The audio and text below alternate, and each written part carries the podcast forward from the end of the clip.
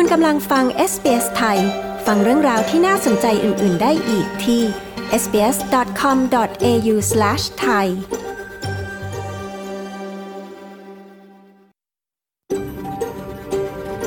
SBS A world of difference You're with SBS Thai on mobile, online and on radio คุณกำลังฟัง SBS ไทยทางโทรศัพท์มือถือ ออนไลน์ และวิทยุ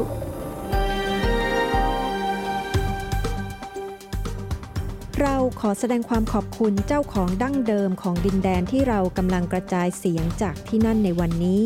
SBS ไทยขอแสดงความเคารพ ต่อชาววารันจุรีวอยวารัง ของชาติคูลิน และต่อผู้อาวุโสทั้งในอดีตและปัจจุบัน เรายังขอแสดงความขอบคุณเจ้าของดั้งเดิมของดินแดนชาวอบอริจิน และชาวเกาะทอร์เรสเตรตทั้งหมด ที่คุณกำลังรับฟังเราจากที่นั่นในวันนี้ สวัสดีค่ะ ขอต้อนรับเข้าสู่รายการ SBS ไทยค่ะ คืนนี้พระหัสบดีที่ 26 พฤษภาคม พุทธศักราช 2565 ดิฉัน ปริสุทธ์สดใสดำเนินรายการนะคะ เรื่องราวที่เป็นไฮไลท์คืนนี้มีดังนี้ค่ะ a lot of people of diverse backgrounds are very hesitant to step into those leadership roles, and in particular politics, because politics in Australia is very adversarial um, and it's pre- predominantly male dominated and predominantly male of Anglo Celtic or Anglo Saxon background. มาดูชมหน้าใหม่ของรัฐสภาออสเตรเลียที่มีสสเชื้อสายเอเชียและผู้หญิงเข้าไปมากขึ้นนะคะ มีค่ะ ค่าสอบแต่ละครั้ง ตอนนี้ราคาค่าสอบน่าจะอยู่ที่ประมาณ 385 เหรียญค่ะ ซึ่งก่อนหน้านี้น่าจะประมาณ 375 หรืออะไรอย่างเงี้ยค่ะ ราคามันขึ้นมาอีกนิดนึง ค่าติวมีค่ะมีมีลงคอร์สเรียนบ้างค่ะ แต่ละครั้งก็แล้วแต่คลาสคลาสสั้นหรือคลาสยาวบางทีประมาณ 20 ชั่วโมงก็แล้วแต่ 700 800เหรียญอย่างนี้ก็มีค่ะ สกายสินจากที่ออกรายการ Current Affair เพราะสอบภาษาอังกฤษเพื่อขอ PR มา 15 ครั้งยังไม่ผ่านเปิดใจกับ SBS ไทยนะคะ ก็ติดตามฟังกันให้ได้นะคะ แต่ช่วงแรกนี้ขอเชิญรับฟังการสรุปข่าวสั้นวันนี้กันก่อนค่ะ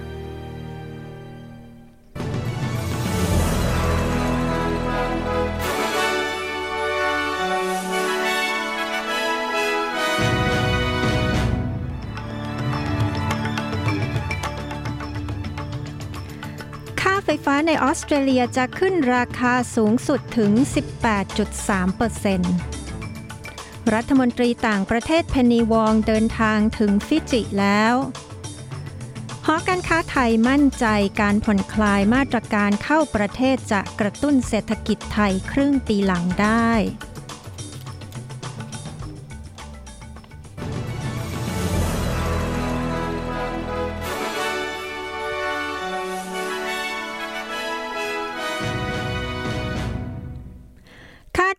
ค่าไฟฟ้าจะพุ่งสูงขึ้นทั่วทุกพื้นที่ของออสเตรเลีย ซึ่งหลายร้านหลายล้านครัวเรือนจะได้รับผลกระทบ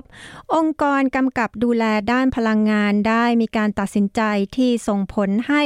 ราคาไฟฟ้าพื้นฐานจะเพิ่มขึ้นถึง 18.3%เปอร์เซ็นต์ โดยคาดว่าพื้นที่ที่จะได้รับผลกระทบมากที่สุดคือรัฐควีนสแลนด์และนิวเซาท์เวลส์องค์กรกำกับดูแลด้านพลังงานได้รับคำสั่งจากรัฐบาลมอริสันซึ่งหมดวาระลงให้ชะลอการเพิ่มราคาพื้นฐานค่าไฟฟ้าที่เรียกว่า default market offer หรือ DMO จากกำหนดเดิมที่จะปรับตัวเพิ่มขึ้น ในวันที่ 1 พฤษภาคมไปเป็นวันพฤหัสบดีที่ 26 พฤษภาคม คือวันนี้ นายจัสตินโอลิเวอร์สมาชิกคณะกรรมการองค์กรกำกับดูแลด้านพลังงานของออสเตรเลีย บอกกับ SBS News ว่ามีปัจจัยหลายอย่างที่ผลักดันให้ราคาค่าไฟฟ้าพุ่งสูงขึ้น It's mainly wholesale cost of supply, and the chief driver there, to be honest, is fuel. It's ส่วนมากเป็นต้นทุนของการขายส่ง และตัวขับเคลื่อนหลักก็คือเชื้อเพลิง คือถ่านหินและก๊าซธรรมชาติ ตอนนี้มันแพงมาก และมันก็มีราคาแพงมาระยะหนึ่งแล้ว เนื่องจากสถานการณ์โลก สิ่งที่เกิดขึ้นในยุโรป และยังมีความต้องการใช้พลังงานมากขึ้นโดยทั่วไป และนั่นคาดว่าจะดำเนินต่อไปในตลาดโลก อย่างน้อยในช่วงเวลานี้และตลอดทั้งปี นายโอลิเวอร์กล่าว ทั้งนี้ราคาพื้นฐานพลังงานที่เรียกว่า DMO นั้นจะเพิ่มขึ้นระหว่างร้อยละ 8.5 ถึง 18.3 ใน New South Wales เพิ่มขึ้นเป็นร้อยละ 12.6 ในพื้นที่ตะวันออกเฉียงใต้ของรัฐควีนสแลนด์และจะเพิ่มขึ้นร้อยละ 9.5 ใน South Australia ชาวรัฐควีนสแลนด์ก็จะได้รับเงินชดเชยค่าครองชีพ 175 ดอลลาร์สำหรับค่าไฟฟ้าในครัวเรือน ปัจจุบันราคาไฟฟ้าสำหรับการขายส่งในรัฐควีนสแลนด์อยู่ในอัตราที่สูงที่สุดในออสเตรเลีย องค์กรกำกับดูแลด้านพลังงานของออสเตรเลียรายงานว่า ราคาไฟฟ้าในควีนสแลนด์พุ่งขึ้นร้อยละ 60 เป็น 283 ดอลลาร์ต่อเมกะวัตต์ชั่วโมง ระหว่างเดือนมีนาคมถึงพฤษภาคม โดยคาดว่าผู้บริโภคที่อาศัยอยู่ในรัฐจะต้องจ่ายค่าไฟฟ้ามากขึ้นถึงร้อยละ 12.6 นางอนาสตาเชียพาลาเชย์ มุขมนตรีควีนสแลนด์ บอกกับรัฐสภาของรัฐว่า ครัวเรือนนั้นจะได้รับเงินชดเชยสำหรับค่าไฟฟ้างวดต่อไป เพื่อชดเชยค่าไฟที่เพิ่มขึ้นนี้ นางเพนนีวองรัฐมนตรีต่างประเทศของออสเตรเลียได้ให้คำมั่นสัญญาว่าจะดำเนินการเกี่ยวกับการเปลี่ยนแปลงของสภาพภูมิอากาศ เพื่อประโยชน์สูงสุดของประเทศต่างๆ ในหมู่เกาะแปซิฟิกขณะนี้นางวองอยู่ในประเทศฟิจิ และได้กล่าวเรื่องนี้ในเวทีเสวนา ประเทศหมู่เกาะแปซิฟิก ในเมืองซูวาเมืองหลวงของฟิจิ เธอกล่าวว่าเธอเข้าใจดีว่าการเปลี่ยนแปลงของสภาพภูมิอากาศ ไม่ใช่ภัยคุกคามที่เป็นนามธรรมจับต้องไม่ได้ แต่มีอยู่จริงและกำลังเกิดขึ้นในภูมิภาคนี้ เธอเสริมว่านี่คือภัยคุกคามสิ่งเดียว ที่ส่งผลยังใหญ่หลวงที่สุด ต่อการดำรงชีวิต ความมั่นคง ความเป็นอยู่ที่ดีของประชาชน ในมหาสมุทรแปซิฟิก นางวองกล่าวว่าเธอมุ่งมั่นจะกระชับความสัมพันธ์ ระหว่างออสเตรเลียกับประเทศในหมู่เกาะแปซิฟิกให้แข็งแกร่ง Under past governments, Australia has neglected its responsibility to act on climate, ignoring the calls of our Pacific family to act. ภายใต้รัฐบาลที่ผ่านๆมาออสเตรเลียละเลยความรับผิดชอบด้านการดำเนินการ เกี่ยวกับสภาพภูมิอากาศละเลยการเรียกร้องของครอบครัวหมู่เกาะแปซิฟิกของเราให้ลงมือทำไม่เคารพในการต่อสู้ของประเทศในมหาสมุทรแปซิฟิก เพื่อปรับตัวให้เข้ากับภัยคุกคามที่มีอยู่ แต่ไม่ว่ามันจะปรากฏในรูปแบบของระดับน้ำทะเลที่เพิ่มสูงขึ้น หรือภัยพิบัติไฟป่า และอุทกภัยที่ร้ายแรง การเปลี่ยนแปลงของสภาพภูมิอากาศกำลังเกิดขึ้นทั่วทั้งประเทศครอบครัวแปซิฟิก ดังนั้นฉันจึงขอให้คุณมันมั่นใจว่า เราได้ยินในสิ่งที่คุณพูด นางเพนนีวองกล่าว อดีตนายกรัฐมนตรีสกอตต์มอริสันกล่าวว่าเขาจะสนับสนุนผู้นำคนใหม่ของพรรคลิเบอรัลนายปีเตอร์ดัตทันอดีตรัฐมนตรีกลาโหม ยืนยันว่าเขาจะลงสมัครชิงตำแหน่งผู้นำพรรคลิเบอรัลและมีแนวโน้มว่าเขาจะได้ตำแหน่งอย่างไม่มีเสียงคัดค้าน ส่วนนางซูซาลี อดีตรัฐมนตรีด้านสิ่งแวดล้อมคาดว่า จะเป็นตัวเก่งสำคัญสำหรับตำแหน่งรองหัวหน้าพรรคลิเบอรัลในการสัมภาษณ์ครั้งแรกนับตั้งแต่พรรคลิเบอรัลพ่ายแพ้การเลือกตั้ง นายมอริสันบอกกับวิทยุ 2GB ว่าเขาจะสนับสนุนผู้นำคนใหม่ในทิศทางที่พวกเขาจะก้าวเดินไป Of course, I'm disappointed by the result. Very disappointed for colleagues who won't be coming back to the parliament. Um, and there are many issues there, but I know the new leadership of แน่นอนว่าผมผิดหวังกับผลการเลือกตั้งผิดหวังมากสำหรับเพื่อนร่วมพักที่ไม่ได้กลับเข้ามายังรัฐสภาและมีปัญหามากมายที่นั่น แต่ผมรู้ว่าผู้นำคนใหม่ของพักจะผ่านพ้นมันไปได้ และพักก็จะมาร่วมใจกัน ไม่ใช่พักลิเบอรัลที่แพ้การเลือกตั้ง มันเกิดขึ้นจากหลายวงจรพักจะกลับมาร่วมใจและมุ่งมั่นร่วมกันอีกครั้ง ภายใต้ผู้นำคนใหม่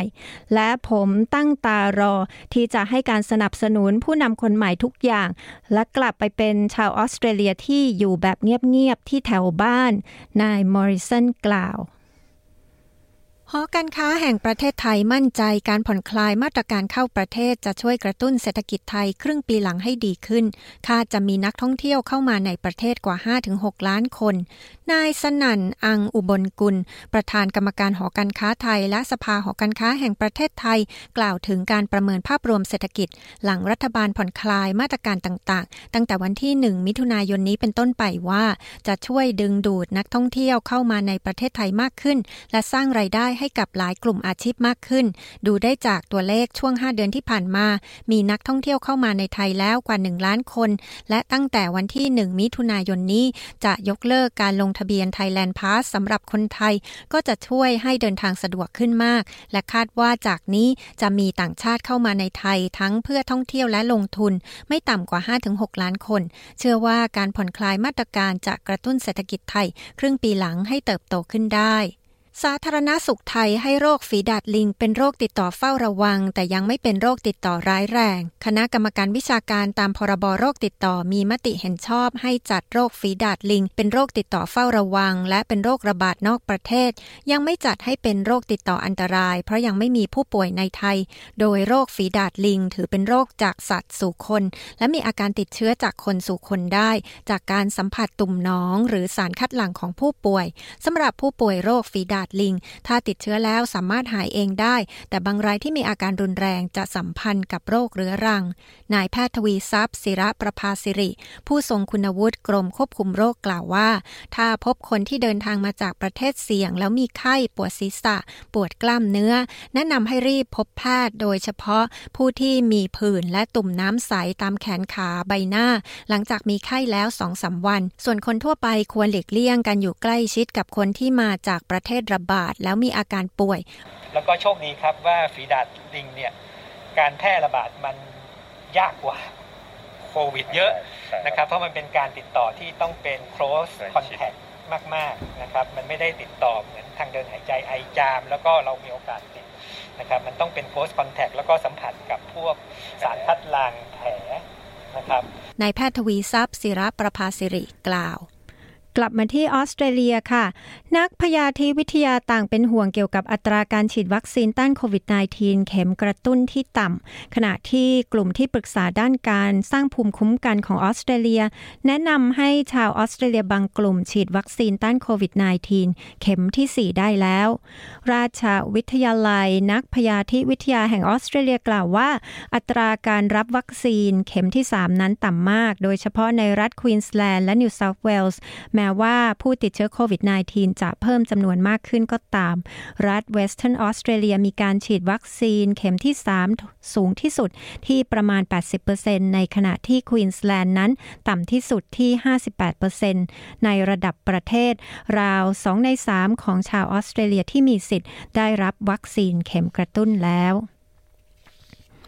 วันพระรหัสบดีที่ 26 พฤษภาคมวันนี้เป็นวันขอขมาแห่งชาติ หรือ National Sorry Day ซึ่งเป็นวันแห่งความสำนึกผิดและการเยียวยา จากความพยายามที่จะยอมรับและตระหนักถึงผลกระทบที่เกิดขึ้นอย่างต่อเนื่องต่อชาวพื้นเมือง รุ่นที่ถูกพรากไปจากพ่อแม่ของพวกเขา สัดส่วนของเด็กชาวพื้นเมืองในออสเตรเลีย ที่ต้องได้รับการดูแลจากนอกครอบครัวของตนนั้น สูงกว่าอัตราของเด็กที่ไม่ใช่ชาวพื้นเมืองถึง 11 เท่า คุณเอียนแฮมเป็นชายชาวยอท่ายอท่าที่ถูกพรากไปจากแม่ เมื่อเขาอายุได้ 3 สัปดาห์ When you're an adopted kid and, and an adopted Aboriginal kid too, you know, it's kind of like you've just popped out of nowhere. You just, you've just เมื่อ into คุณเป็น existence. ลูกบุญธรรม และเป็นลูกบุญธรรม ชาวอบอริจินด้วยแล้ว มันก็เหมือนกับว่า เราแค่โผล่ขึ้นมาจากที่ไหนก็ไม่รู้ เราแค่กระพริบตาปริบๆเพราะเราไม่มีเรื่องราวเบื้องหลัง เราไม่มีภูมิหลัง เราไม่มีอะไรเลย การได้ค้นหาเรื่องราวของเราและค้นหาความสัมพันธ์ที่เชื่อมโยงเรา นั่นเป็นช่วงเวลาที่สำคัญอย่างเหลือเชื่อในชีวิตของผม คุณเอียนแฮม ชาวพื้นเมืองรุ่นที่ถูกพรากกล่าว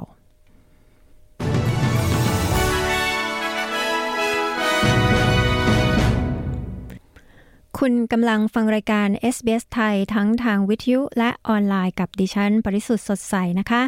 SBS ไทยมีข่าวสารและข้อมูลที่สำคัญสำหรับการใช้ชีวิตของคุณในออสเตรเลีย ทั้งข่าวสถานการณ์ประจำวันข่าวชุมชนคนไทยในออสเตรเลียค่ะ เรานำข้อมูลเหล่านี้มานำเสนออย่างทันท่วงทีนะคะ ไปติดตามที่เว็บไซต์ของเราที่ sbs.com.au/thai และที่ Facebook ของเรานะคะ facebook.com/sbsthai ค่ะ ช่วงหน้าเราก็จะมีรายงานข่าวสายตรงจากเมืองไทยนะคะ ที่จะมีรายละเอียดทั้งสถานการณ์โควิด โรคฝีดาดลิง และผู้ว่ากทมคนใหม่ ติดตามฟังกันนะคะ แต่ช่วงนี้มาฟังเรื่องราวสืบเนื่องจากการเลือกตั้งของออสเตรเลียกันค่ะ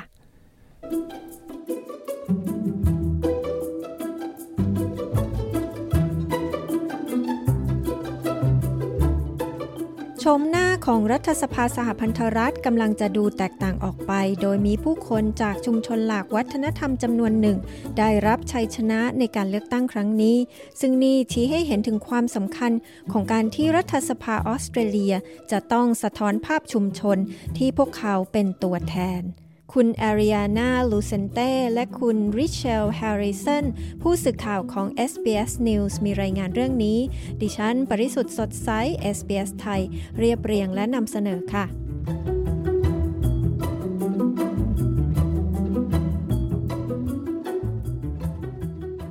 ไดลี สสอิสระคนใหม่ที่เพิ่งได้รับเลือกตั้งเข้าไปในรัฐสภา ได้ปรากฏตัวทางสถานีโทรทัศน์สำหรับชุมชนชาวเวียดนามเพื่อกล่าวโดยตรงกับผู้คนที่ทำให้เธอได้รับการเลือกตั้ง ในเขตเลือกตั้งฟาวเลอร์ทางตะวันตกเฉียงใต้ของซิดนีย์เขตเลือกตั้งดังกล่าวเป็นพื้นที่ที่มีชาวออสเตรเลีย เชื้อสายเวียดนาม อาศัยอยู่หนาแน่น และเคยเป็นเขตเลือกตั้งที่พรรคแรงงานครองที่นั่งมาโดยตลอด ก่อนที่นางไดลีจะผลักนางคริสติน่าคินเนลลี่ ผู้สมัครจากพรรคแรงงานให้พ่ายแพ้ไป นางลีกล่าวว่าตัวของเธอนั้นสะท้อนถึงความหลากหลายทางวัฒนธรรม ของผู้มีสิทธิ์เลือกตั้งที่เธอเป็นตัวแทน At the polling booths, people uh, have said to me from all walks of life and from all cultures have said to me, "You're one of us. You're part of the community. we are, you. You've." ที่หน่วยเลือกตั้งผู้คนจากทุกสาขาอาชีพ จากทุกวัฒนธรรมบอกกับฉันว่า คุณเป็นหนึ่งในพวกเรา คุณเป็นส่วนหนึ่งของชุมชน เราจะสนับสนุนคุณ นั่นทำให้ฉันอุ่นใจเป็นอย่างมาก ใช่ ฉันมีเชื้อสายเวียดนามและเป็นผู้ลี้ภัย แต่ผู้คนจำนวนมากสามารถเข้าใจในประสบการณ์ที่ฉันมีได้ พวกเขารู้ว่าฉันสามารถเข้าอกเข้าใจประสบการณ์ของพวกเขาและเรื่องราวของพวกเขา นางไดลีกล่าว เธอไม่ใช่ชาวออสเตรเลียเชื้อสายเอเชียคนเดียว ที่มุ่งหน้าสู่รัฐสภาในกรุงแคนเบราเป็นครั้งแรก เธอจะมีเพื่อนร่วมพรรคแรงงาน ที่เป็นชาวออสเตรเลียเชื้อสายเอเชีย เช่นเดียวกัน ได้แก่นางแซลลี่ซีทู ส.ส. คนใหม่จากเขตรีดทางตะวันตกของซิดนีย์ซึ่งเป็นผู้ที่มีเชื้อสายจีน และนายแซมลิม อดีตเจ้าหน้าที่ตำรวจ และผู้ฝึกปลาโลมาที่เกิดในมาเลเซีย ซึ่งกำชัยชนะให้พรรคแรงงานในเขตเลือกตั้งแทงนีย์ในรัฐเวสเทิร์นออสเตรเลีย แม้ว่าชาวออสเตรเลียเชื้อสายเอเชียจะมีสัดส่วนราวร้อยละ 16 ของประชากรในประเทศ ตามสำมะโนประชากรปี 2016 แต่พวกเขาก็ยังคงขาดตัวแทนในรัฐสภา แต่นี่กำลังจะเริ่มเปลี่ยนไป คุณเอรินชิวเป็นผู้ร่วมก่อตั้งเครือข่าย Asian Australian Alliance เธอกล่าวว่าการเปลี่ยนแปลงในรัฐสภาครั้งนี้เป็นเพียงจุดเริ่มต้นเท่านั้น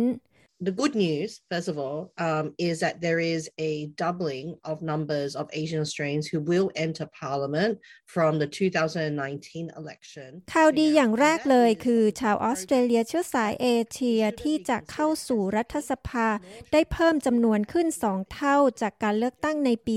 2019 จนถึงปัจจุบัน และนั่นคือสิ่งที่เราเรียกว่าความก้าวหน้า แต่ไม่ควรถูกมองว่าเป็นจุดสูงสุดแล้ว และไม่ควรถือว่าเราได้บรรลุลุความสำเร็จแล้ว ควรมองว่าเป็นจุดเริ่มต้นของการจะมีจำนวนมากขึ้นอีกนับจากนี้ คุณชิลกล่าวแต่นางไดลีกล่าวว่า เธอหวังว่าสิ่งนี้จะกระตุ้นให้ผู้คนที่มีภูมิหลังจากชุมชนหลากภาษาและวัฒนธรรมเข้าสู่การเมือง A lot of people of diverse backgrounds are very hesitant to step into those leadership roles, and in particular politics, because politics in Australia is very adversarial.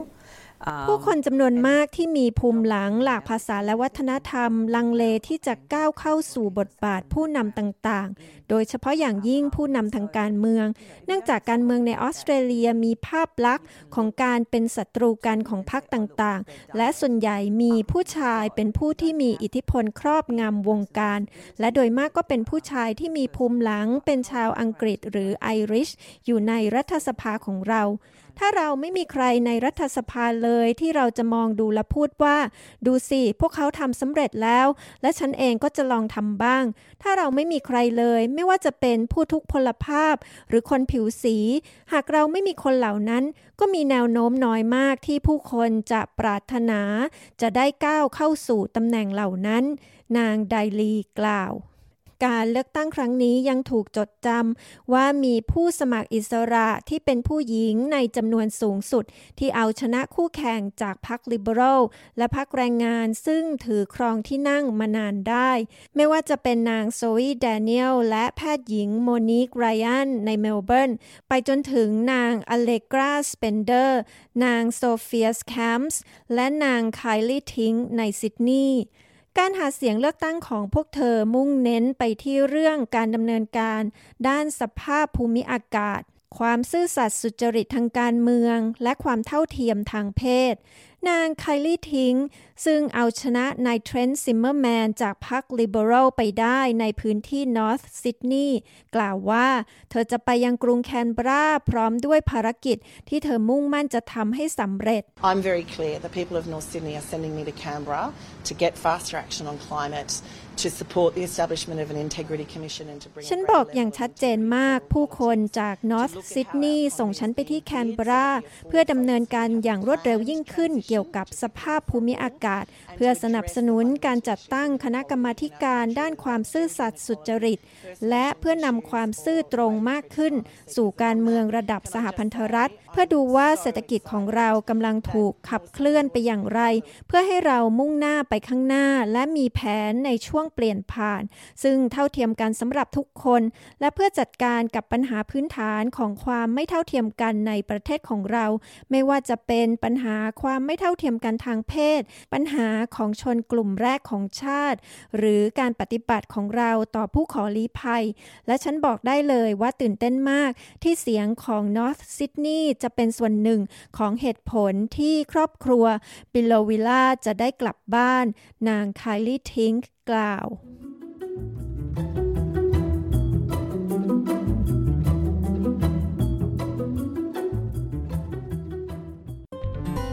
SBS ไทยบนวิทยุ ออนไลน์ และบนโทรศัพท์เคลื่อนที่ของคุณ คุณกำลังฟังรายการ SBS ไทยทั้งทางออนไลน์และทางวิทยุกับดิฉัน ปริสุทธ์สดใสนะคะ คุณผู้ฟังมี SBS Radio App ใช้หรือยังคะ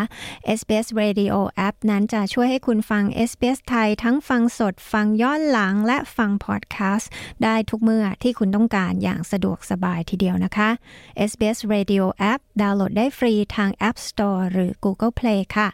ในช่วงสัมภาษณ์คืนนี้นะคะ ก็พลาดไม่ได้ทีเดียวค่ะ คุณสกายสินจักนะคะ ผู้ช่วยเชฟคนไทยที่ออกรายการ Current Affairs เพราะสอบภาษาอังกฤษเพื่อขอ PR มา 15 ครั้ง แต่ยังไม่ผ่านสักที วันนี้เธอจะมาพูดคุยเปิดใจกับ SBS ไทยเป็นภาษาไทยอย่างละเอียดนะคะ พลาดไม่ได้ค่ะ แต่ช่วงนี้นะคะ ไปฟังข่าวเจาะลึกจากเมืองไทยกันก่อนค่ะ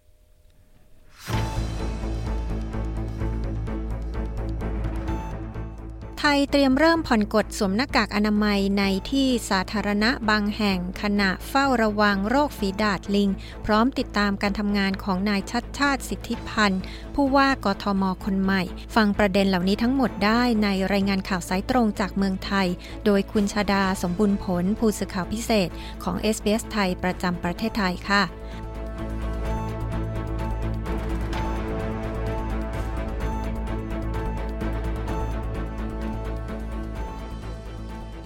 วัสดีค่ะ คุณชาดา สวัสดีคุณผู้ฟังที่เคารพทุกท่านค่ะ มีรายงานว่าประเทศไทยจะเริ่มให้ประชาชนถอดหน้ากากอนามัยในพื้นที่สาธารณะได้แล้ว มีความชัดเจนเกี่ยวกับเรื่องนี้อย่างไรบ้างคะประเด็นเรื่องของการถอดหน้ากากอนามัยถือเป็นประเด็นที่มีการพูดคุยกันอย่างมากในสังคมไทยณตอนนี้นะคะ เพราะว่าจะมีความชัดเจนกันจริง ๆ ก็คือตั้งแต่วันที่ 1 มิถุนายนเป็นต้นไปค่ะ นายแพทย์จักรรัตน์พิทยาวงอานนท์ผู้อำนวยการกองระบาดวิทยากรมควบคุมโรค กระทรวงสาธารณสุข ระบุนะคะว่า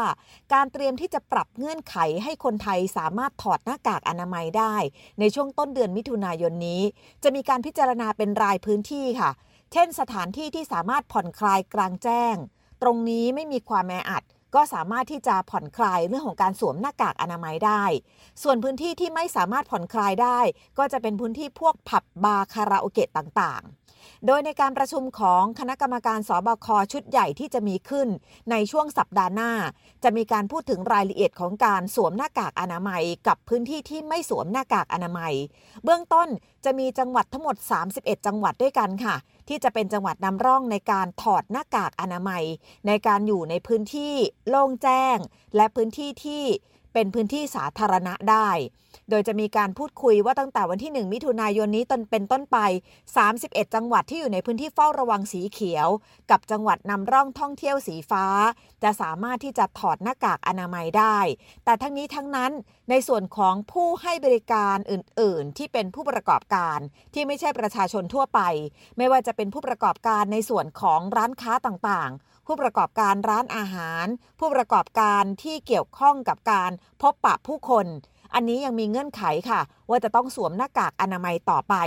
ขนาดเดียวกันก็มีเงื่อนไขได้ว่าคนที่จะถอดหน้ากากอนามัยได้ จะต้องเป็นบุคคลที่ฉีดเข็มกระตุ้นเข็มที่ 3 หรือเข็มที่ 4 แล้ว ซึ่งทั้งหมดนี้จะมีความชัดเจนกันอีกครั้งหนึ่งหลังวันที่ 1 มิถุนายนนี้ และจะระบุได้นะคะว่าจะต้องสวมหน้ากากอนามัยกับไม่สวมหน้ากากอนามัยในพื้นที่ไหนบ้าง แต่ว่าอย่างไรก็ตามการท่องเที่ยวแห่งประเทศไทยยืนยันนะคะ ว่าการเตรียมต้อนรับนักท่องเที่ยวชาวต่างชาติ ก็จะเป็นลักษณะเดียวกันกับคนไทยค่ะ คือจะต้องมีความร่วมมือในการสวมหน้ากากอนามัยอยู่ แต่ว่าในบางพื้นที่เช่น 31 จังหวัดนำร่อง ที่จะมีการประกาศนั้น ก็จะมีการบอกรายละเอียดอย่างชัดเจนค่ะว่า พื้นที่ใดทำได้ พื้นที่ใดทำไม่ได้ค่ะในเมืองไทยมีรายงานเกี่ยวกับโรคฝีดาดลิงอย่างไรบ้าง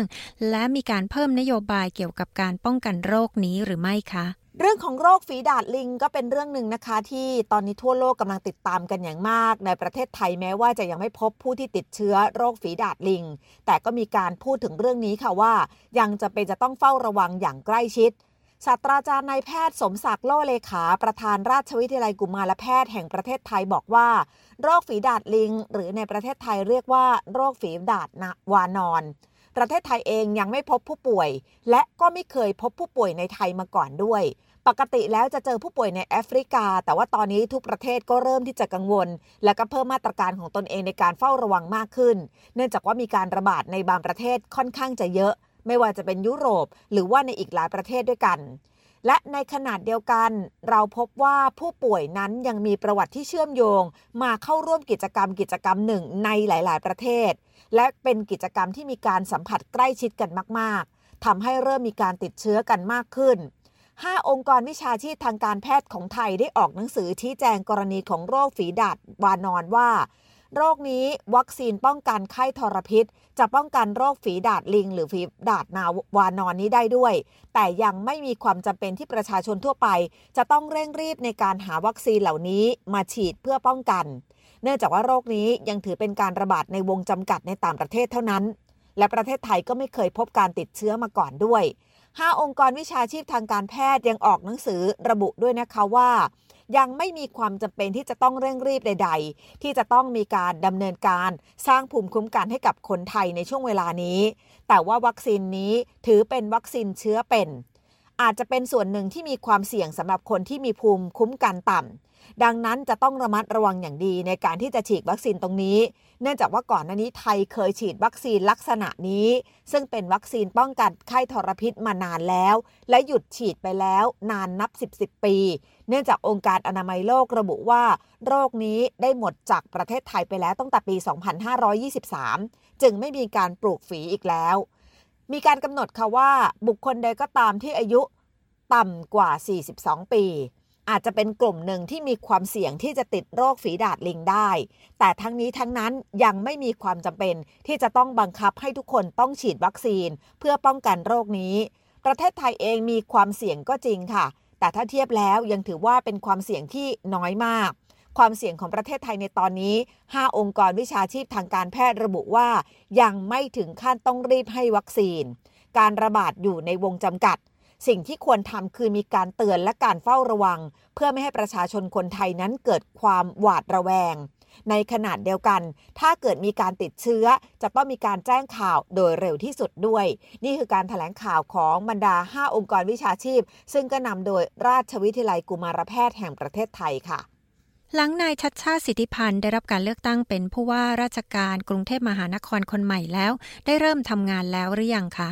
ตอนนี้มีคำถามที่ถามกันมาอย่างมากมายเลยนะคะว่า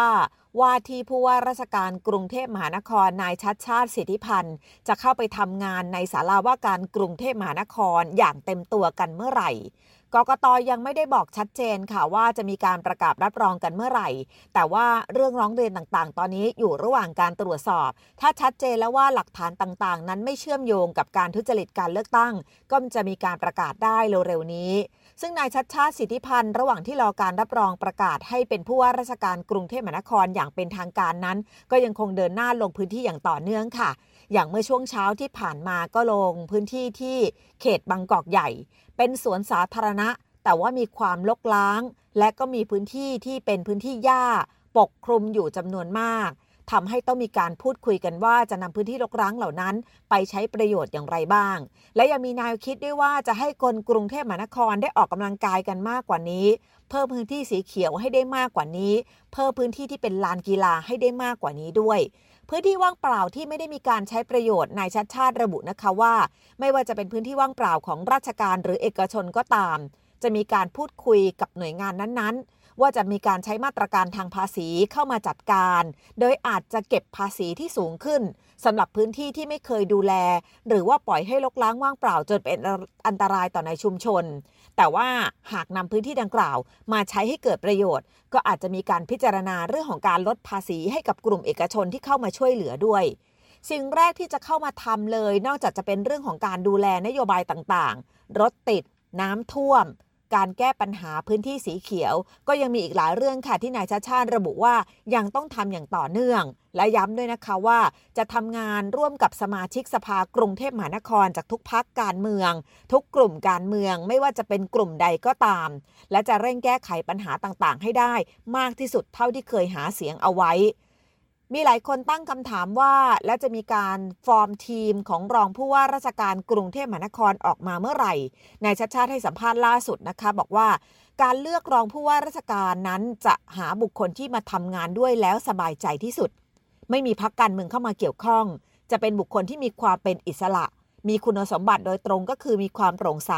ซื่อสัตย์ ทำงานได้ โดยจะมีการแบ่งทีมการทำงานออกเป็นทั้งทีมงานที่ปรึกษา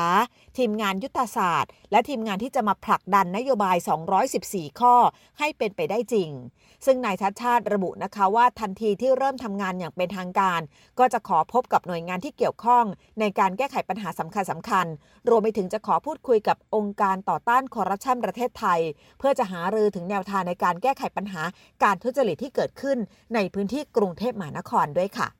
ดิฉันชาดาสมบูรณ์ผลรายงานข่าวสำหรับ SBS ไทย รายงานจากกรุงเทพมหานครค่ะ คุณกำลังฟัง SBS ไทย You're listening to SBS Thai SBS ไทยทางโทรศัพท์มือถือออนไลน์และทางวิทยุ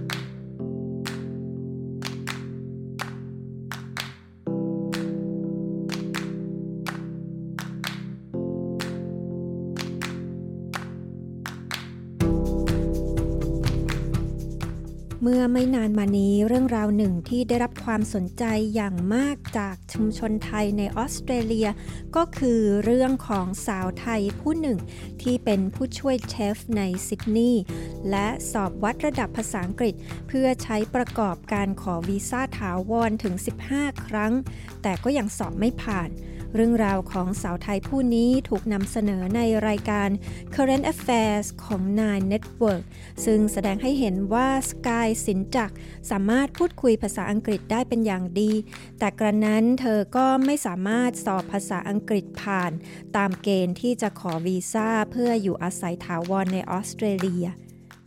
I love Australia so much. What are you doing today? I'm gonna do the burnt cheesecake too. Sky Sinjak can clearly read. Preheat the oven for, for 210 degree. Right. Lemon herb salmon. Anything And else? roasted vegetables. And roasted vegetable. And understand the English language. Anything I can do for you today or not? Um, yeah, we need to prep, prep the eggplant. Just don't put her to the test. It's a little bit hard for me. It's not my first language. You have to spend a lot of money to do the test, and then you fail again, fail again, make you disappointed with this. How many times have you done the test? Uh, more than 15 times. How does that feel? Um, the first time to do the test, a little bit nervous. I don't know what how to do the test. So the second time, okay, I try to do again to be the pass, but it still fail. นั่นก็เป็นเสียงของสกายสินจักจากรายการ Current Affairs ของ Nine Network นะคะ วันนี้ SBS ไทยได้พูดคุยกับสกายที่มีชื่อจริงว่ากายวันสินจักเธออาศัยอยู่ในออสเตรเลียมา 8 ปี และทำงานเป็นผู้ช่วยเชฟให้บริษัททำอาหารจัดเลี้ยงแห่งหนึ่งมาเกือบ 7 ปี เราจะมาฟังจากปากของเธอเองค่ะ ว่าอะไรที่ทำให้สอบไม่ผ่านสักที ถึงแม้จะเข้าสอบมาแล้ว 15 ครั้ง เธอมีการเตรียมตัวสอบดีแค่ไหน และเธอคิดว่าการสอบภาษาอังกฤษเพื่อขอ PR นั้น ควรมีการเปลี่ยนแปลงหรือไม่ หรือเหมาะสมดีอยู่แล้ว พร้อมกับเธอยังได้ฝากกำลังใจให้คนไทยคนอื่น ๆ ที่อาจจะต้องสอบภาษาอังกฤษเพื่อขอ PR เช่นเดียวกับเธอนะคะ ติดตามได้จากดิฉัน ปริสุทธ์สดใส SBS ไทยค่ะ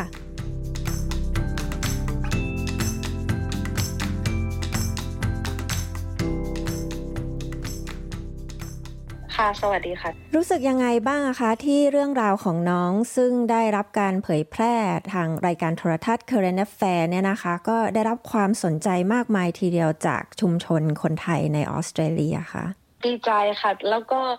จะได้เป็นอีกหนึ่งกระบอกเสียงให้กับแบบเพื่อนๆด้วย เพราะว่าก็มีหลาย ๆ คนที่เวลาไปสอบเพื่อจะใช้ในการเรียนต่อหรือไม่ก็ใช้ในการทำงานหรืออะไรอย่างเงี้ยค่ะมันมีหลายๆ คนมากที่แบบสอบไม่ผ่านสักที แล้วก็เพราะว่าในการสอบแต่ละครั้งเนี่ยค่ะ เราก็ต้องจ่ายเงินค่าสอบเยอะเหมือนกันใช่ไหมคะ แล้วก็บางทีบางคนก็ต้องเสียเงินไปติวเพื่อจะไปสอบอะไรอย่างเงี้ยค่ะ แล้วส่วนตัวของน้องสกายเนี่ยนะคะ มาอยู่ออสเตรเลียกี่ปีแล้วคะ ตอนแรกที่มานี่ก็คือมาเรียนก่อนที่จะทำงานใช่ไหมคะ ใช่ค่ะมาเรียนก่อน ส่วนตัวอยู่มาน่าจะเข้าปีที่แปดได้แล้วมั้งค่ะ ตอนเรียนนี่คือเรียนทางด้านคุกค r รี่หรือด้าน hospitality อะไรอย่างนี้โดยตรงเลยหรือเปล่าคะไม่ค่ะ ตอนแรกเรียน business management นะคะ แล้วแต่ว่าพอดีได้งานเกี่ยวกับในครัว เลยสนใจมากขึ้นก็เลย เลิกเรียนตรงนั้น แล้วก็เปลี่ยนตัวเองมาเรียนเกี่ยวกับ hospitality แทนนะคะพอเรียนแล้วทำงานที่บริษัทที่ทำอยู่ด้าน catering เนี่ยนะคะ อันนี้ที่นั่นนี่คือทำมานานเหมือนกันใช่ไหมคะที่นั่นทำมาน่าจะเข้าปีที่เจ็ดได้แล้วค่ะเล่าให้ฟังหน่อยสิคะว่างานที่น้องสกายทำที่บริษัทเนี่ยนะคะ หน้าที่ของเราหลักๆ แล้วทำอะไรบ้างคะ หน้าที่หลักๆก็คืออช่วยเชฟในการเตรียมของแล้วก็ดูออเดอร์ว่าต้องเตรียมอะไรบ้าง จัดของอะไรบ้างค่ะ แล้วก็ก็มีช่วยงานทั่วไปในครัว เก็บล้างธรรมดาค่ะ ที่เห็นในรายการ Current Affair เนี่ย น้องสกายก็พูดภาษาอังกฤษได้คล่องทีเดียวกับเพื่อนร่วมงานกับลูกค้า แล้วก็กับเจ้านายอะไรอย่างเงี้ยนะคะ ส่วนตัวแล้วคิดว่าความสามารถในการใช้ภาษาอังกฤษของเราเป็นยังไงบ้างอะคะ ส่วนตัวก็คิดว่าน่าจะพอใช้ในระดับหนึ่งในการใช้ในการสื่อสารค่ะ แล้วก็พออ่านออกเขียนได้ แต่ว่ามันมันจะแตกต่างกับเวลาที่เราไปสอบมันก็เหมือนแบบคนคนละแนวทางในการใช้ภาษาค่ะ อันนี้วีซ่าของน้องสกายตอนนั้นนี่คือคือวีซ่าอะไรคะที่เขาต้องกำหนดให้ให้ถ้าจะเป็น PR ต้องมีผลภาษาอังกฤษเนี่ยค่ะ ตอนนี้กถือ working visa ค่ะสับขา482 ซึ่งคอนดิชันในการที่จะยื่นในการ apply PR ค่ะ ต้องได้ผลภาษา overall is น่าจะ six each part นะคะสี่สี่เทสฟังพูดอ่านเขียน อืมค่ะ ทีนี้เนี่ย เวลาที่ไปไปสอบเนี่ยนะคะ น้องสกายสอบมากี่ครั้งละคะ น่าจะสิบห้าครั้งได้แล้วค่ะสิบห้าแล้วก็ใช่ แต่บางทีก็จะสลับว่างมันเพราะว่าในการสอบมันจะมี IEL กับ PTE นะคะที่สามารถใช้เทียบเท่าแทนกันได้ บางครั้งก็เปลี่ยนไป IEL บ้างบางครั้งก็เปลี่ยนมา PTE บ้างอย่างเงี้ยค่ะ ค่ะ แล้วค่าสอบแต่ละครั้งเนี่ยเสียไปเท่าไหร่คะแล้วมีเสียค่าติวด้วยไหมคะ มีค่ะค่าสอบแต่ละครั้ง ตอนนี้ราคาค่าสอบน่าจะอยู่ที่ประมาณ 385 เหรียญค่ะ ซึ่งก่อนหน้านี้น่าจะประมาณ 375 หรืออะไรอย่างเงี้ยค่ะ ราคามันขึ้นมาอีกนิดนึง ค่าติวมีค่ะ มีมีลงคอร์สเรียนบ้างค่ะ แต่ละครั้งก็แล้วแต่คลาสคลาสสั้นหรือคลาสยาวบางทีประมาณ 20 ชั่วโมงก็แล้วแต่ 700 800 เหรียญอย่างนี้ก็มีค่ะ หรือว่าบางทีก็จะเป็นคลาสสั้นๆ face to face ก็ อันนี้ก็จะแพงนิดนึงค่ะ ชั่วโมงละ90อะไรเงี้ยค่ะ พวกค่าใช้จ่ายอะไรอย่างนี้ก็คือเราออกเองหรือว่าเจ้านายช่วยหรืออะไรอย่างนี้หรือเปล่าคะส่วนมากค่าติวไกด์จะออกเองค่ะ แต่มีค่าสอบบางครั้งเจ้านายก็แบบว่าช่วยบ้างเป็นบางครั้งค่ะ ทีนี้เนี่ยในการที่ไปสอบเนี่ยนะคะ ตรงไหนที่คิดว่าเราทำไม่ค่อยได้หรือว่ามันทำให้พลาดไป ล่าสุดที่พลาดไปหนึ่งมา ก็คือพาร์ทของ listening ค่ะ เพราะว่าด้วยความที่ศัพท์ในการใช้ในการสอบอาจจะเป็นคำศัพท์เกี่ยวกับ academic ซึ่งจะยากขึ้นมานิดนึง ส่วนมากคำศัพท์จะเป็นเกี่ยวกับ ห้องเรียนหรือว่าในมหาวิทยาลัยอะค่ะ พวกเกี่ยวกับ psychology หรืออะไรที่แบบคำศัพท์ที่มันยากนิดนึง บางทีอืมมันก็จะเป็น short audio สำหรับฟังในห้องเลคเชอร์ค่ะ บางทีเราก็จับใจความยากเหมือนกันว่าเขาพูดเรื่องอะไร part ที่ส่วนใหญ่ที่มีคะแนนไม่ถึงเนี่ยนะคะ เป็น part เดิมก็คือเป็นพวกฟังอะไรอย่างนี้ทุกครั้งหรือเปล่าคะล่าสุดโดนเรื่องฟังแต่บางทีก็ part อื่นบ้างค่ะถ้าเรา จะต้องแบบว่าได้หกทุก part ใช่ไหมคะ บางทีรอบนี้ part listening ผ่านรอบหน้า part เขียนตกไปอะไรอย่างเงี้ย มันก็บางทีมันก็แบบตกอันนั้นตกอันนี้บ้างอะไรอย่างเงี้ยก็ต้องคอยแบบประคับประคองแต่ละ part ให้มันแบบผ่านให้ได้อะค่ะน้องสกายรู้สึกว่าข้อสอบพวกนี้ค่ะ เป็นการที่เราต้องรู้เรื่องเทคนิคในการทำข้อสอบมากกว่าที่จะวัดเฉพาะความสามารถในการใช้ภาษาอย่างเดียวหรือเปล่าคะใช่เทคนิคในการสอบสำคัญค่ะ เพราะว่า ถ้าเรารู้เทคนิคในการสอบก็เหมือนมีใช้ไปครึ่งหนึ่งแต่ว่าทั้งนี้ทั้งนั้นเราก็ต้องเรียนรู้คำศัพท์ แล้วก็เข้าใจความหมายแล้วก็ตีตีโจทย์ให้ออกว่าเขาถามอะไร แล้วก็สิ่งที่เราจะตอบต้องตอบอะไร แล้วก็พวก grammar อะไรพวกนี้ก็สำคัญมาก ๆค่ะ แต่ถ้าเรามีเวลาโฟกัสกับมัน แล้วก็ให้เวลากับมันเยอะ ๆ แล้วก็เรียนรู้กับมันเยอะ ๆ อย่างเงี้ยค่ะ มันช่วยได้เยอะพอสมควรค่ะ แต่บางทีสกายแบบ ทำงานด้วยแล้วก็ติวไปด้วยอย่างเงี้ยค่ะ มันก็เลยแบบมีเวลาน้อย แล้วก็ไม่ค่อยได้แบบโฟกัสกับมันเท่าไหร่อย่างเงี้ยค่ะ เวลาไปสอบบางทีมันทำให้เราประมาทแล้วก็เนี่ยค่ะหลุดไปค่ะ เวลาที่เราไปสอบหลาย ๆ รอบแล้วเนี่ยนะคะ ไปบอกเพื่อนๆเนี่ยเขาพูดยังไงบ้างคะเวลาบอกเพื่อนๆมาว่าสอบเป็นสิบรอบ เขาก็เหมือนแบบให้กำลังใจเขาบอกว่าเออ you ทำได้ you can do it อะไรอย่างเงี้ยค่ะ ลองใหม่รอบหน้า you ได้อะไรอย่างเงี้ยค่ะ ก็ก็มีเพื่อนๆที่ทำงานประมาณเนี้ยค่ะสำหรับตัวเองเนี่ยนะคะ เหมือนกับว่าสอบมาอีกแล้ว แล้วก็ไม่ผ่านเริ่มเป็นสิบรอบนี่รู้สึกท้อไหมคะ มีค่ะมีท้อมีท้อมากบางทีก็แบบโอ้ไม่อยากไปสอบแล้วเมื่อไหร่มันจะผ่านสักทีอะไรอย่างเงี้ยค่ะ อะไรที่ทำให้เรารู้สึกว่า เออ เราต้องทำได้เราต้องพยายามต่อไปอะคะพเพ ราะว่าด้วยความมุ่งมั่นที่เราคิดว่าโอเค มันก็เป็นตัวเลือกหนึ่งที่จะทำให้เราสามารถอยู่แล้วก็ทำงานที่นี่ได้อะค่ะ ก็เลยคิดว่าจะต้องทำให้ได้ แล้วก็อีกอย่างหนึ่งเหมือนเราใช้เวลาในการทำงานกับที่นี่มานาน แล้วก็เหมือนเราเดินเรื่องมาเกือบจะสุดแล้วเหลือแค่ติดตรงนี้ตัวเดียวหมายถึงว่า เรามีประสบการณ์ทำงาน เรามี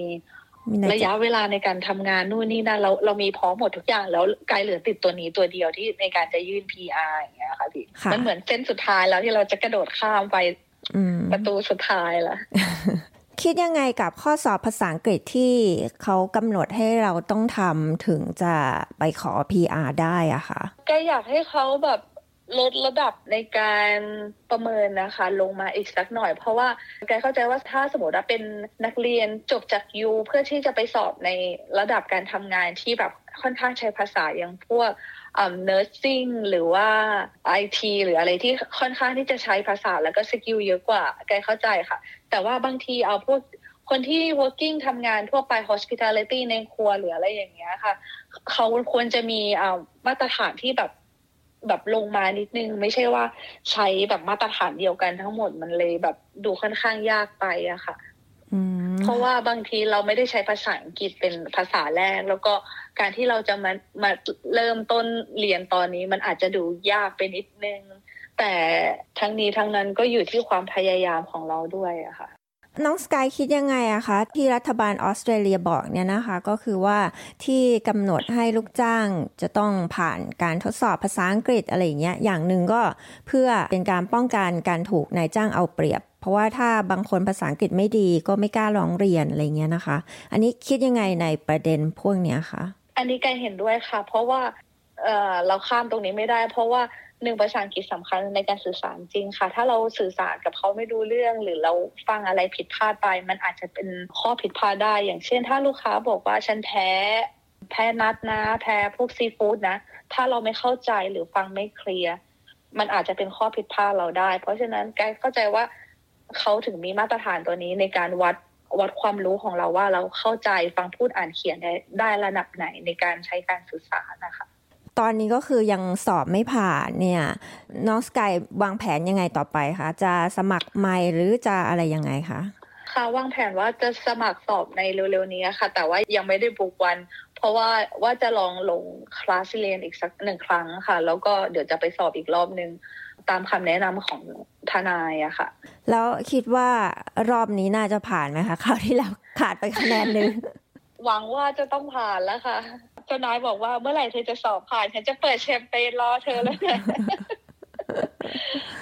แต่ตอนนี้ก็คือยังไม่แน่ใจว่า ถ้าสอบผ่านปุ๊บจะยื่น PR ได้เลยไหม เพราะว่าด้วยความที่ก่อนหน้านี้วีซ่าที่สกายถืออะค่ะ condition ในการยื่น PR มันเพิ่งปิดลง แต่ว่าตอนนี้คือสกายเปลี่ยนวีซ่า subclass ตัวก่อนมันเป็น 457 ใช่ไหมคะ แล้วก็ตอนนี้ก็คือสกายเปลี่ยนมาเป็น 482 ซึ่ง condition ในการยื่น PR ตอนนี้ต้องต้องดูอีกทีหนึ่งค่ะว่าจะได้หรือเปล่า ก็ยังลุ้นอยู่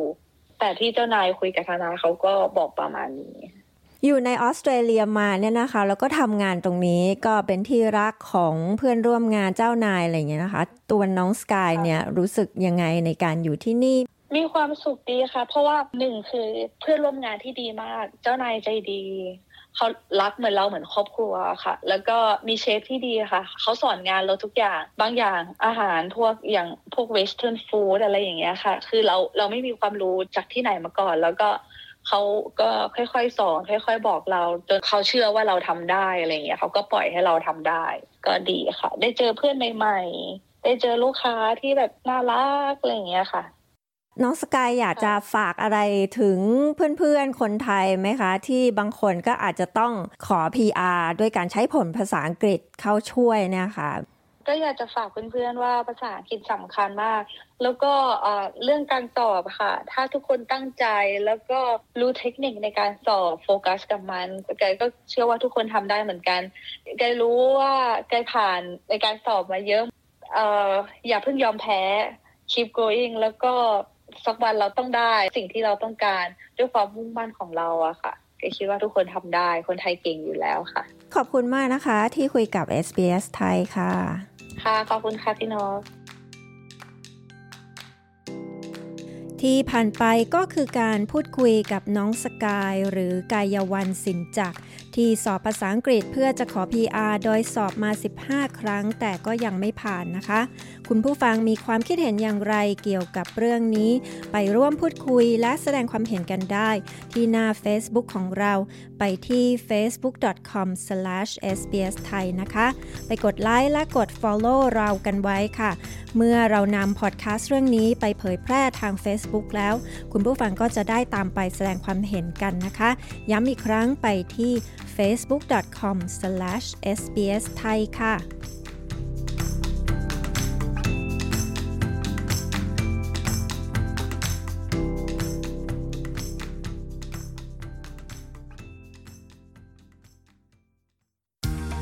การเรียนภาษาอังกฤษเปลี่ยนชีวิตคุณได้ คุณรู้หรือไม่ว่าคุณสามารถพัฒนาทักษะภาษาอังกฤษ และเรียนรู้วัฒนธรรมออสเตรเลียได้พร้อม ๆ กัน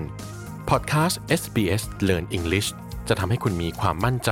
ในการใช้สำนวนภาษาอังกฤษแบบออสเตรเลียในชีวิตประจำวันมากขึ้น แต่ละตอนความยาวประมาณ 10 นาที จึงเข้ากับวันของคุณได้อย่างง่ายดาย และคุณจะรักการเรียนรู้ไปกับ SBS Learn English ฟังได้จากทุกช่องทางที่คุณรับฟังพอดแคสต์ของคุณ ค่ะแล้ว SBS ไทยก็มีข่าวมาเสนอนะคะ ก็คือ SBS นะคะได้เปิดตัวช่องโทรทัศน์ที่ชมฟรีช่องที่ 6 ของเราค่ะ SBS World Watch เป็นช่องโทรทัศน์ที่เสนอข่าวโทรทัศน์จากทั่วโลกในภาษาต่างๆ กว่า 35 ภาษานะคะ ขณะนี้รายการข่าวโทรทัศน์ภาษาอื่นที่ไม่ใช่ภาษาอังกฤษ รวมทั้งข่าวโทรทัศน์ภาษาไทยที่เรานำมาจาก สถานีโทรทัศน์ไทย PBS กรุงเทพ ที่เคยออกอากาศทางช่อง SBS และ Viceland ได้ถูกย้ายไปที่ช่อง SBS World Watch แล้วค่ะ รายการข่าวโทรทัศน์ภาษาไทยจากไทย PBS มีให้ชมเวลา 5 นาฬิกาทุกวัน ทางช่อง SBS World Watch ช่อง 35 นะคะ ไปหาข้อมูลเพิ่มเติมได้ที่ sbs.com.au/worldwatch ค่ะ ค่ะ คุณผู้ฟังคะรายการวันนี้ก็หมดเวลาลงแล้วนะคะ คุณสามารถไปฟังรายการคืนนี้ซ้ำอีกครั้งได้ที่ sbs.com.au/thai ค่ะสำหรับคืนนี้ขอบคุณทุกท่านที่ติดตามรับฟังนะคะ ดิฉันปริสุทธ์สดใสขอลาไปก่อน สวัสดีค่ะ